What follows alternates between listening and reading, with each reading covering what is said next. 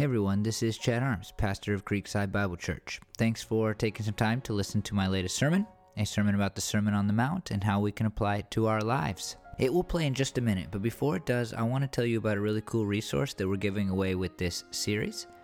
We understand that spiritual growth can be really hard, and I personally get that even when you leave having heard one of my sermons with the best intentions to apply it to your life, turning those best intentions into real life actions can be pretty difficult. And so, with this series, we're giving away devotional sheets. These devotional sheets contain daily activities that will take about 10 minutes for you to complete. The activities are varied from day to day. One day has a devotional writing written by me, another has questions, another has guided prayer, and there's a few other things too. I really do think that these Devotional sheets will help you to immerse yourself more fully in the passages of Scripture that I'm preaching on in this series, and I hope that you will get a copy. You can get a copy by visiting one of our services, or for you online listeners, you can get one by going to wilsonville.church slash SOTM. That's wilsonville.church slash SOTM. The SOTM stands for Sermon on the Mount. Hey, again, thanks for listening. I really do hope that this sermon will help you to learn and live more fully for the glory of God. So we got. I go to the library with my kids every Monday. I watch my kids, and uh, there's this little free section at the library right when you walk in. If you're a Wilsonville person, it's right before you go. What through what now looks like a metal detector. I think it's to keep you from stealing books. I hope that we're not uh, that concerned for our safety at the public library, but maybe. Uh, and it's right to the right of those doors, and we always check every time we go to the library to see if there's anything good. And this last week we got this. Uh, uh, this there was three audiobooks which I love and and two of them were kind of kid friendly and so we took those two and and one of the stories was this story about Abraham Lincoln and it's legend. Nobody knows if this is historical or not but he's going to like one of his first big campaign speeches. He's he's thinking about trying to change the world you know and and all that he's going to do as a politician. And on the way he he encounters this uh, baby pig. Is that a piglet?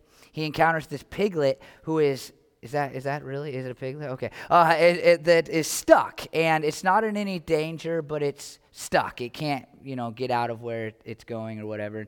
And Abe Lincoln is is wearing the first suit he's ever owned, the only nice pair of clothes he's ever owned.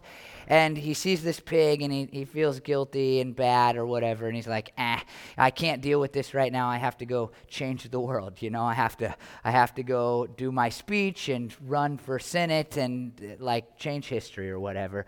So he, he keeps walking and he can't stop thinking about this pig. And so eventually, after feeling guilty for long enough, he goes back and this pig doesn't know that he's on his side. Uh, if you've ever tried to, you know, help an animal, it's like, I'm trying to help you. What are you doing right now? And, so he ends up wrestling with this pig in the mud, and he goes and he, he gives his whole speech totally muddy, his new suit pretty much ruined. And uh, and it's it's an interesting story, right? Just because of history and it's fun and uh, all of that. But there's this perception of Abe Lincoln that, uh, that we have, honest Abe, right? And, and we think of him in glowing terms, whether history should paint him that way or not. That's not uh, something I'm smart enough to tell you. But we have this perception of him as this very honest man who, who sought to do the right thing.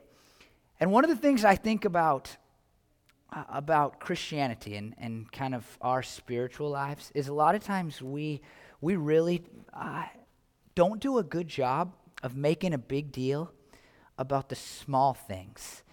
And we're going to look at a passage today that's about honesty, it's about telling the truth. And it's one of those things that just seems kind of like passing up a pig, you know? I mean, it's not that big a deal. It's not going to make or break the pig's life, or it's not going to make or break when it comes to honesty our lives or the person that we're talking to. It's not going to have any effect on them. You know, it might make us look better, but what's the big deal, right? What's the big deal? And and I think that story about Abraham Lincoln is not dissimilar to what, you know, we're going to see about honesty today. And that's that it's this this you know, seemingly culturally small thing, but it's really it's really indicative of who we actually are. I think what we'll see in this passage is that, that you know, our lies or our truths, uh, the honesty of our mouths, really tells a story about the kind of people we are.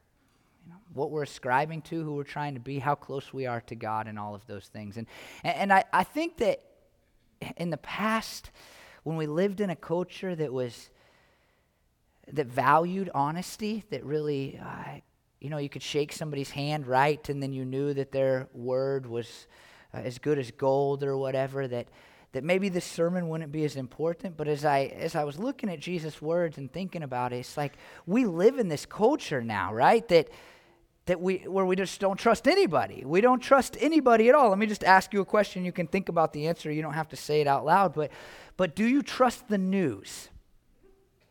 You don't, right? You're, you're like, they have an angle, there's a slant here. It used to be people would turn on the TV in order to get something that, that resembled truth.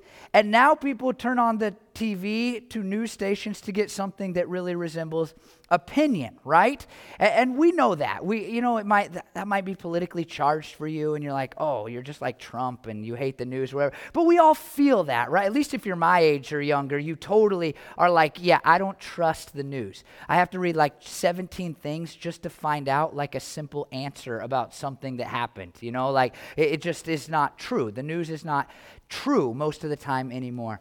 Uh, here's an easy one that I don't think will be politically charged, uh, even though it's about politicians. Do you trust politicians? Do you really think that any politician is ever telling you the truth at all? Or how about this one? Do you trust people in general? Like if somebody just tells you something, are you like, yeah, that's absolutely true? Or is your gut instinct with the majority of people you know to go like, maybe? Because for me it is. It's like, yeah, they've told me, they've looked me in the eye, they've they've promised me, they've given me their word, and I'm like 50 50 on whether or not they're telling me the truth.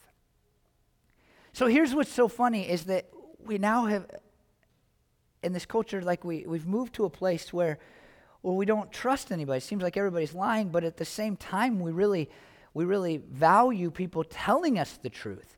And what it seems to be to me is that we value others telling the truth, but we don't really worry about whether we're telling the truth or not, as long as it helps us and moves us forward and all of those things. Um, I see it in you know my personal life and my personal experiences how important honesty really is. Like uh, my marriage, I, I just, I really, I can't imagine what it would be like if at any point in time we had had, had allowed for ourselves to lie to each other.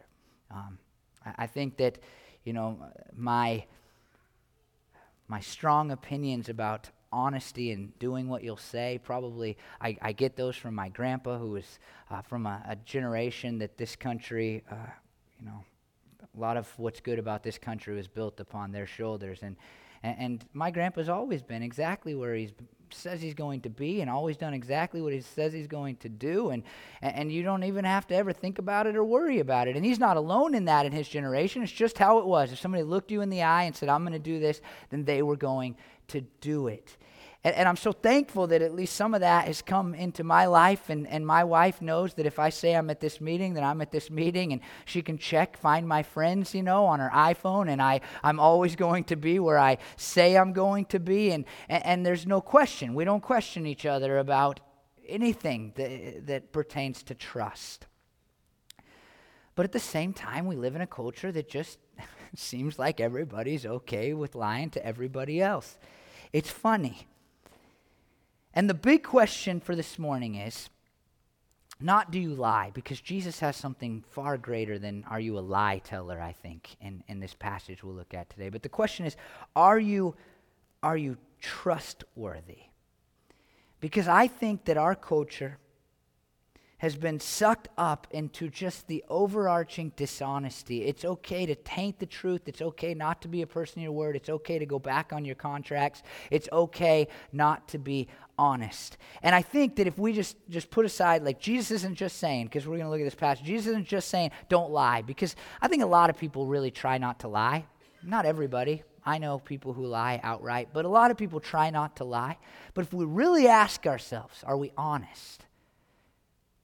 Deeply honest, then Jesus is going to have something to say to us. And, and this is how he starts in Matthew 5:33. Again, you heard it that it was said to the people long ago, "Do not break your oath, but fulfill the Lord to the Lord the vows you have made." This is not a direct quote from the Old Testament, but instead it's, it's kind of a summary of what the Old Testament says about oaths. And, and these oaths were in the Old Testament were important. You could, you could make an oath on the name of God, and, and it was a way of proving that you were telling the truth, but they were to be taken very seriously. They were acceptable to God in the Old Testament as long as you were taking them seriously. You were following through on the things you said you were going to do. You were you're not breaking the oath. And if you broke the oath, then that was seen as just really bad. I mean, when you bring God into your promise and, and then you don't follow through, it's bad it's bad, right? And and the only way, like I, I, I think we can understand this, and, and we don't use this language as much, and I think it's because of Jesus' words here. Um, at least I grew up in a home and, and with the ideas that I should never say this, but like saying I swear, and then you you fill it in, right? Like I swear on the Holy Bible that I'm telling the truth. I pinky swear that I'm, that's a little, I should have gone up with these, but you know, like from the Holy Bible to pinky swearing. Like, I swear on my mother's grave. I've, my mom's alive, so I can say that and not feel weird about it. Um, I, you know what I mean? Like that. And, and, and as a kid, this passage was just taught to me as like, I, I don't even know if anybody taught it to me this way. I just thought of it this way. Like, I'm not supposed to swear because Jesus says something about that. And the Old Testament was, was like kind of connected to that. Like you said, I, I promise I will do this, and I, here's what I promise on. This is the weight of it. And, and the name of God was the one that, that God had, had uh, instituted himself. You swear on my name, it's a big deal. Don't break it. Do not break it at all. So oaths were acceptable to God if handled properly, uh, but Jesus here is going to speak directly against them, and, and knowing why requires some, some background information. And so the religious leaders at the time of Jesus and before Jesus had constructed this hierarchy of, of swearing, of oaths. Like, if you swear on your mother's grave, it's like here, but if you swear on, on God's name, then it's way up here and you can't break it. And so basically, what they had done, you just swing that backwards, right? They've said, here's when it's important to tell the truth, and here's when it's not so important to tell the truth. They had created this system to say, like, you can be dishonest now, but you can't be dishonest here. And you can be dishonest there, and you can't be dishonest here. If you only swear this much, you're okay, but if you swear that much, then that's definitely something you're going to need to hold to. And you can see what they've done. I mean, it's easy, right? Right? Like uh, they've created this system that makes it really easy to not be truthful anymore. I mean, it's like it's like this for us. If you swear on a basketball, you can break the oath. If you swear on your kid's head, you probably can't. And if you swear on things connected to God, then you really can't kind of the idea, right? And so all that did was create this culture where people were looking for ways to lie to each other rather than looking for a life that was committed to being trustworthy, to telling the truth. The Pharisees, and we've talked about this, and teachers of the law had made uh, things that were restrictive more permissive and things that were permissive more restrictive. That's how they interpreted the law. The whole goal was that the law would fit into their narrative and they would appear to be truthful to every, or to be um, faithful to everything that God had asked them to be faithful to. So if it was a hard teaching, they just made it easier. And if it was an easy teaching, then they'd make it harder and they'd look really good. And honesty, right, is, is a pretty hard one. I mean, we don't think of it as a big deal, but it's hard to be honest all the time. There are times in our lives when it just feels like it might be better to tell a lie. It just seems like it will work out better for us. It might soften uh, our statements to another person. It just seems like it might be easier to lie. And so they had opened this thing up in order to allow for themselves to be less truthful. That's strange, but I think we do it. We tell ourselves like the other person won't be hurt. Here's the easiest example where, where I see us just embrace like, like dishonesty, right? Like we just tell ourselves if your wife ever asks you if this thing makes her look bad, then you just lie, right? Right? You just tell a lie. It's not that big a deal. It's going to be kinder. And, and you know, this applies to, to so many walks of life, this same mentality. Like, if my coworker asks me if they're doing a good job, while it may not help them move forward in life, uh, it's just easier and better and kinder to lie. It's just, it's just part of our culture, right? Yeah, you're doing great, buddy. You're doing fine. But, it, but it's not good. It's not good. I always tell my wife when she looks bad in things. and, and you know what that's created? It's created trust. When I tell her something looks good, she knows I mean it. What is it? I, just, uh, uh, just quickly, like if we're constantly telling people what they want to hear, then it's never going to be helpful to them because they're never going to believe us. And so I say all that just to say, like, we do the same thing. We tell ourselves, here's the situations where we are okay to lie because it's not that big of a deal, or it's going to be better, or it's going to be helpful, or they'll still like me, or whatever. We have created the same type of hierarchy just in our own way. We don't swear on things, probably because in, in a lot of ways our nation has been, you know, kind of created and, and founded on Christian biblical teachings. And so we kind of have the, you know, the results of that still a little bit today. And so swearing feels a little funny because there's this verse in the Bible about it. But we still make light of telling the truth. We have made it less important. And so Jesus, what he's going to do next is what he's doing throughout the entirety of the Sermon on the Mount. the sermon that we're studying, that is Jesus' longest recorded sermon, the most influential words that Jesus said out loud in one sermon form. Uh, it, he turns righteousness once again inside out. He says, Look, you guys have created this system to try to be more dishonest. But I want to tell you about a heart that's changed and how it's striving so much for honesty. And before I read what he says, I'm going to read another passage where he says something very similar because it, it shows us the weight of what Jesus is talking about. In Matthew 23, 16 through 22, it, just about the entirety of Matthew 23, uh, is this, it's this lambasting of, of the Pharisees and the religious leaders. I mean, he's, he's coming at them like he is telling them just how bad they are and how they're hurting the culture and I, I, think he'd like to say some of the same things to the religious leaders of our day. I mean, he's just attacking uh, the, the character and the nature and the leadership of these religious leaders. And in the middle of it, he talks about their honesty. Here's what he says in, in verses 16 through 22 Woe to you, blind guides! You say, if anyone swears by the temple, it means nothing, but if anyone swears by the gold of the temple, it is bound by that oath. You blind fools, which is greater, the gold or the temple that makes the gold sacred? You also say, if anyone swears by the altar, it means nothing, but if anyone swears by the gift on the altar, is bound by that oath. You blind men, which is greater, the gift or the altar that makes the gift sacred? Therefore, anyone who swears by the altar swears by it and everything on it, and anyone who swears by the temple swears by it and the and by the one who dwells in it. And anyone who swears by heaven swears by God's throne and by the one who sits on it. You can see, and I read that, and we're going to see just a shorter version of that, and that's what we'll talk about this morning. But you can see just how big of a deal Jesus is making about being truthful he takes this long section where he is just telling these religious leaders, I cannot believe who you've become and how you're leading this nation astray. And one of the ways you've done that is by showing people that truthfulness is not important. Just feel the weight of that.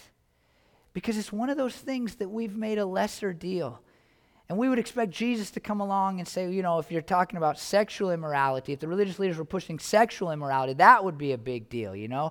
Like the things that fit our narrative. We're like the Pharisees. We want to make things that are permissive more restrictive and things that are restrictive more permissive in order that we can easily live out the tenets of God. But Jesus doesn't care about the easiness of living out the things he's calling to us to.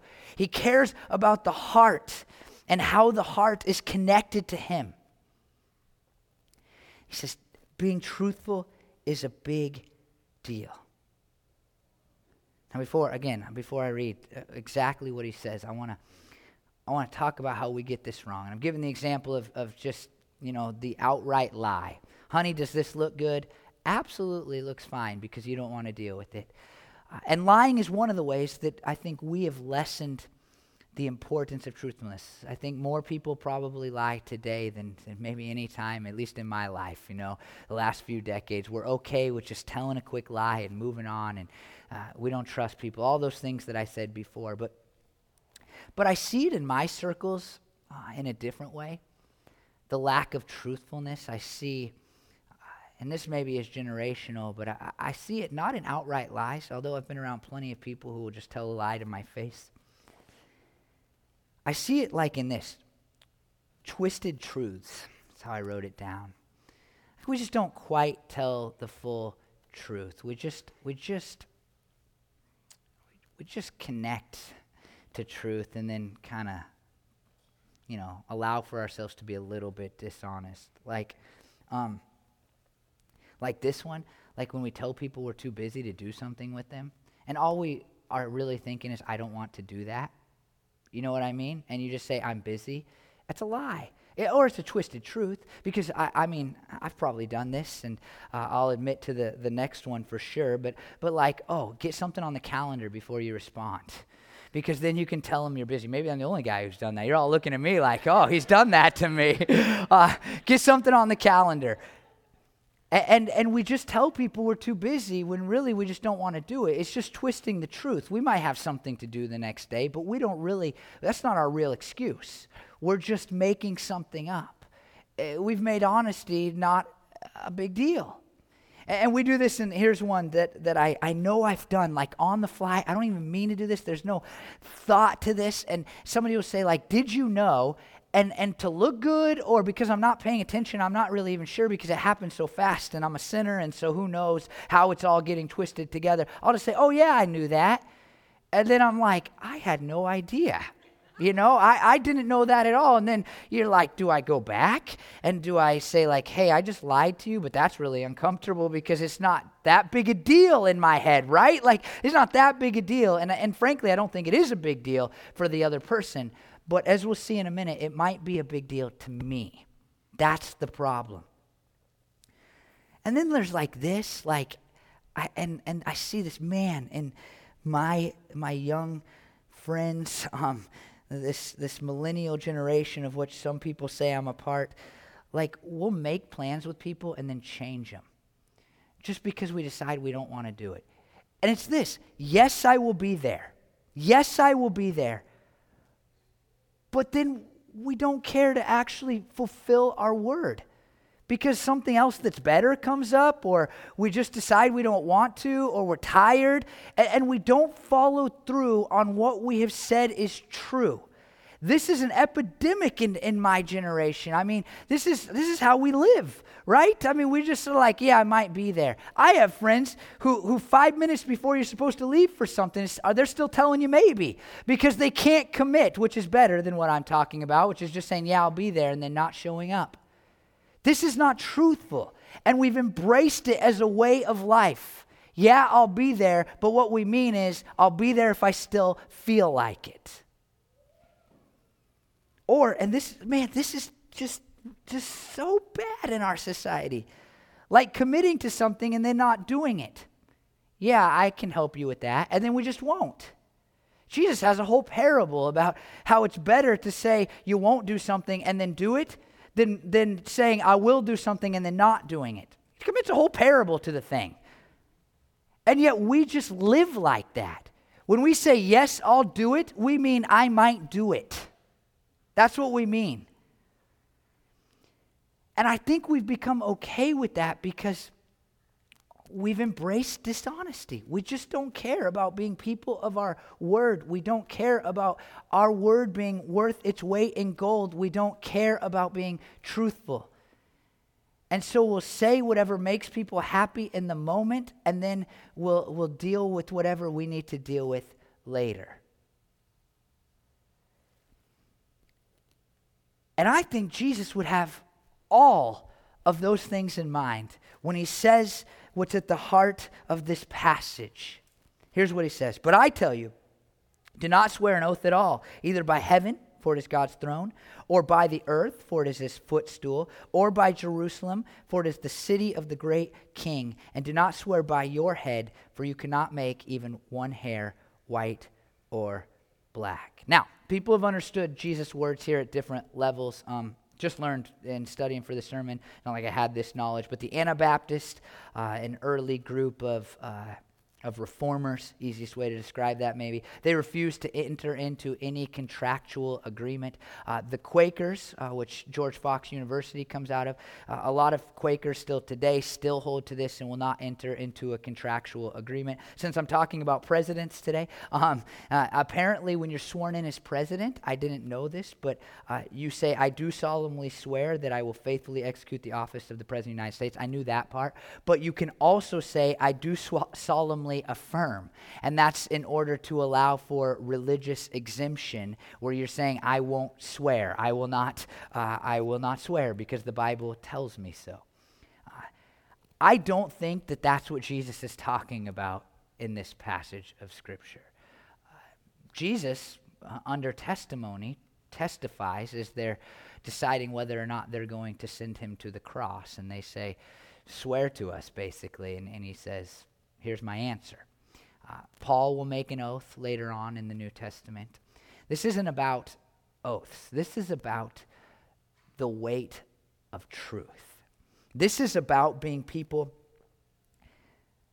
who never look for a way or a reason to be dishonest, but are always looking for ways and reasons to be more and more truthful. That's what Jesus is talking about here. He's saying, look, anytime that you say one thing and you mean something else, you are, in fact, you're lying on the name of God. They had created this hierarchy in order to not, to, to not tell untruths. I know that's a little funny way to say it, but it wasn't probably for them outright lies. They were looking for ways to be able to do that and not connect it to the name of God because they didn't want to get struck dead. And Jesus comes along and says, anytime, no matter how the situation looks, no matter what you've sworn on, no matter how unimportant it seems, anytime you tell something that is not truth, it is connected to the name of God because everything in this world is connected to God. That's what he's saying. If you swear on the altar, I mean, it's God's altar for crying out loud. If you swear on the hair on the hairs of your head, like God created you. He says, look, honesty is a big deal because of your connection to God. And so, thus, you shouldn't be looking for ways out of honesty, but you should be looking for ways to be more and more truthful. Look, in, in other places, we see how big of a deal honesty is. In uh, Ephesians 4 25, it says, Therefore, each of you must put off falsehood and speak truthfully to your neighbor, for we are all members of one body. What's so interesting about that to me is, is it's talking to the church, right? And, and it's saying, look, here's, here's something you need to know about being a good church. You need to be truthful to each other. Why? Because of the unity. And we know so clearly that a lack of truth leads to a lack of unity, do we not? When we don't tell each other the truth, it leads to a disunity that is not pleasing to God. And we think, oh, it's just one lie, it's just a little untruth. Here's the thing a lot of times when you lie to people, they know. They know and then they don't trust you anymore. When you don't trust somebody, whether it be in a marriage or a church or in any relationship, it, it creates a gap between the two people. That's how it goes. We say, oh, it's not that big a deal, but it is a big deal. Paul connects it to the unity of the church. My daughter, uh, both my kids right now, they're working, they're figuring this whole truth and not truth thing out and, and when it's good and when it's bad. And Hudson's only one, and, and so what he's figured out is I'll just I'll just tell them what they want to hear and it'll be good. And so I, I stick him in timeout and he likes going to timeout and but he doesn't like staying in timeout and we sit with our kids because i read somewhere that they'll have a complex if i don't sit with them in timeout and so uh, if you're looking at me like you're going to give your kid a complex don't worry we're in the same room um, google is a wild place when it comes to parenting uh, and so Hudson will be in timeout, and he likes the idea for a minute, and then he wants out, and I'm like, no, sit down right now. Uh, you're still in timeout, and then and then I have these. I don't know why, uh, but I have these long talks with my kids that that I have no idea if they're understanding. I mean, I told you about how I got mad at Hazel because she said she didn't want parents, and I launched into this whole thing about foster care. Uh, but Hudson is like, it's like the, you know, he sits there and he's looking at me in timeout, and I'm like, look, do not hate your sister, you know, and this is, I'm exaggerating now for effect, but God has given you your sister and she was created with inherent worth. And when you hit her, you are tearing at her worth and her value. And it's sinful. And, and Jesus died for your sins. And if you're going to really respect him and love him, then you need, you know, to love and respect other people. And then I'll say, and he knows this, he can hear it in the tone of voice, I think. I don't even know if he cares what I'm saying. He can't even get to D in the ABCs yet. And uh, he got ABC going right now. And I'll say, Do you understand? Yeah. and I'll say, So you're not going to hate your sister. And I'm telling you, it's in the tone of okay.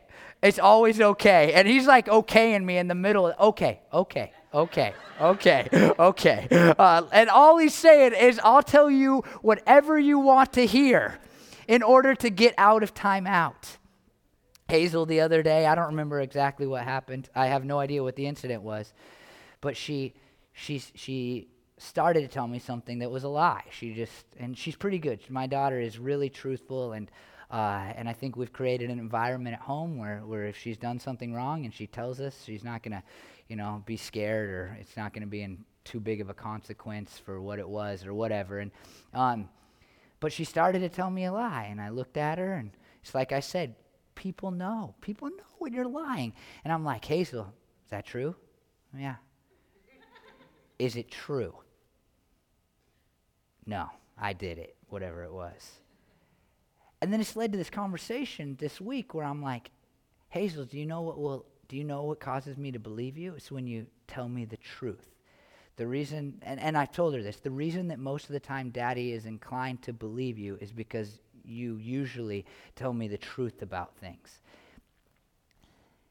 And I'm just telling you, like, we make such light, such a small deal about truthfulness, but but Paul connects it to unity. And I look at my kids and I think, man, like I know when you're lying, and people know when you're lying to them.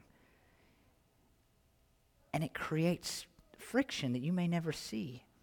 And so be a person of the truth. But even more in Colossians 3 29, or 3 9, excuse me, do not lie to each other since you have taken off your old self with its practices. Paul says, hey, don't lie because lying is connected to who you were before you were a Christian.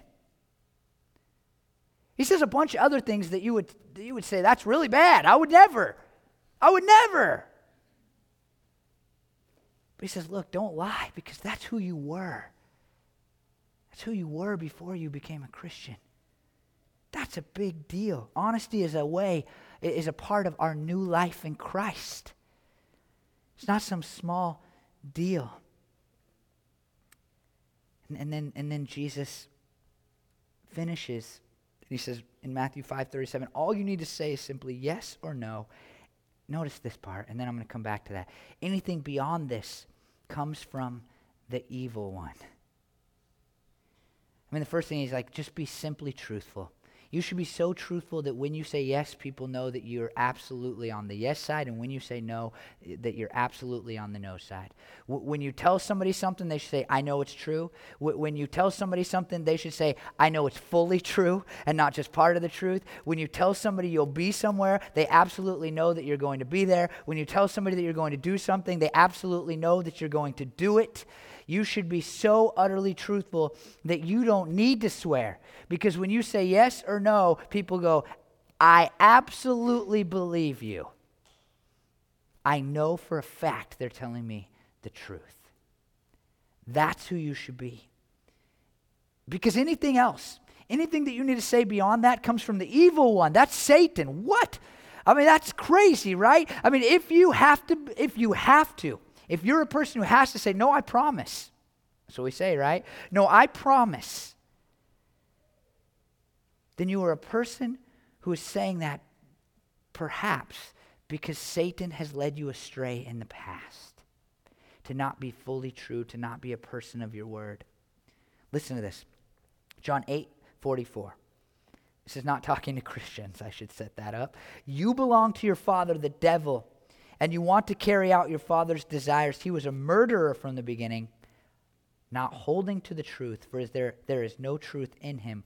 When he lies, he speaks his native language for he is a liar and the father of lies.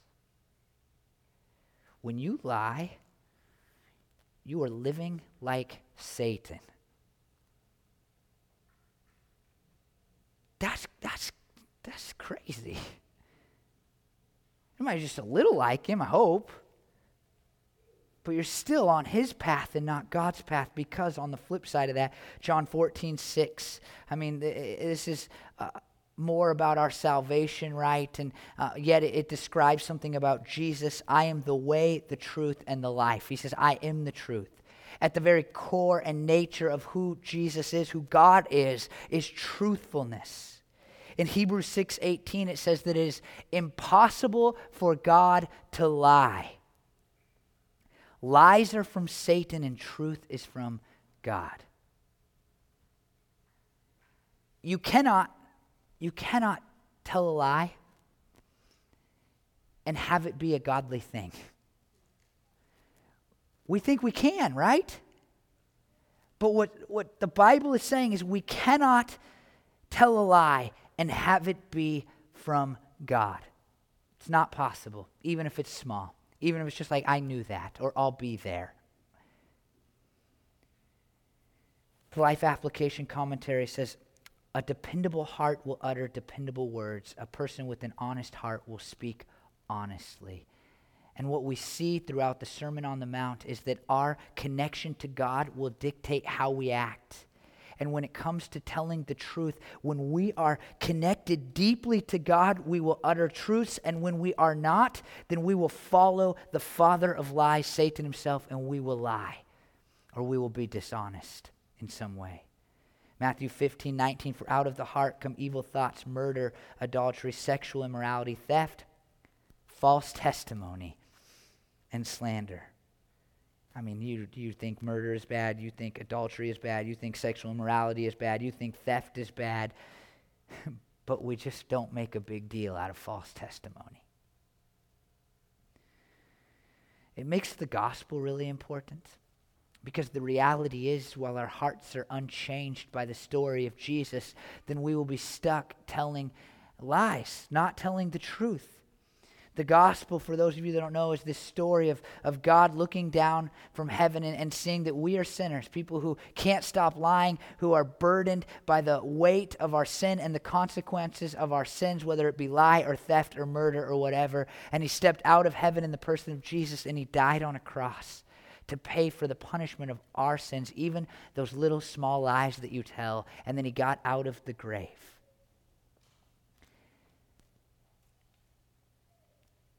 And when we lie, our lives are not in line with that story.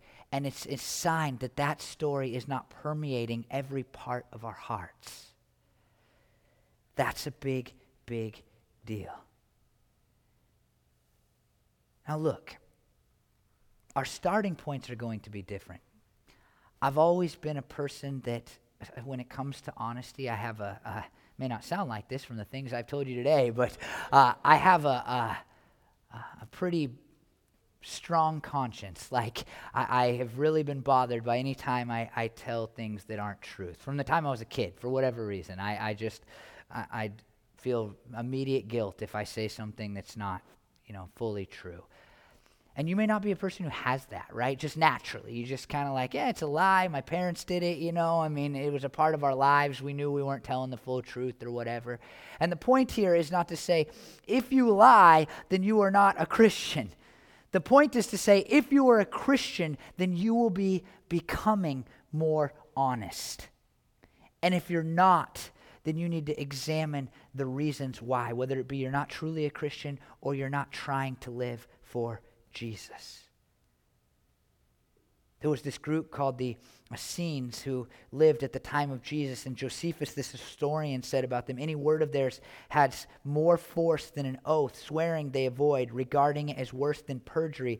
For they say that the one who is not believed without an appeal to God stands condemned already. And I think we would be smart to take that attitude towards honesty. The Life Application Commentary again says Jesus' disciples should be people of such integrity of character and truthfulness of heart that whatever they say is absolutely believable and dependable. We should be so truthful that our words are believed without an oath. I'm going to close with one statement that hopefully will stick with you. Uh, Jesus has called himself the truth, and I wrote it down this way, and I'll just leave you with that. The closer you are to the truth, Jesus, the more you will speak the truth, being honest. Let me pray that that will happen. Lord Jesus, I'm sorry for the times where I have made little of, of honesty, um, when I've been okay with not being a man of my word, with not fulfilling my commitments, with um, making commitments that I never intend to keep, with being slightly dishonest and mostly truthful, but slightly dishonest, God. Uh, because I've seen, you know, in this passage, Lord, that, that that reflects where I am not right in my relationship with you. And also, God, that it that it's me, God, embracing the old way of life, uh, uh the life before I accepted, believed your gospel story. And it also, Lord, is, is something that has a negative effect on the relationships that you have so graciously given me. I pray, God, that we would be a church of truth, a church, God, that uh, is, as John says in one of his epistles, God, that truth's in love, that speaks the truth in a loving way, always speaking the truth and always loving, Lord. Help us to be that kind of church. I pray that, that for those of us who are Christians, God, in our families, in our workplaces, in our homes, God, everywhere we go, we would be known as people who speak the truth. And if we commit to something, if we say something, it's just, it's absolutely real and right and true, God. I pray we'd be known for that.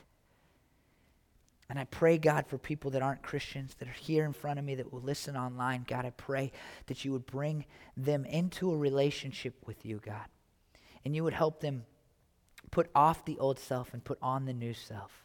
I pray that they would accept you as the truth, God, because you are the truth. And I ask these things in Jesus' name. Amen.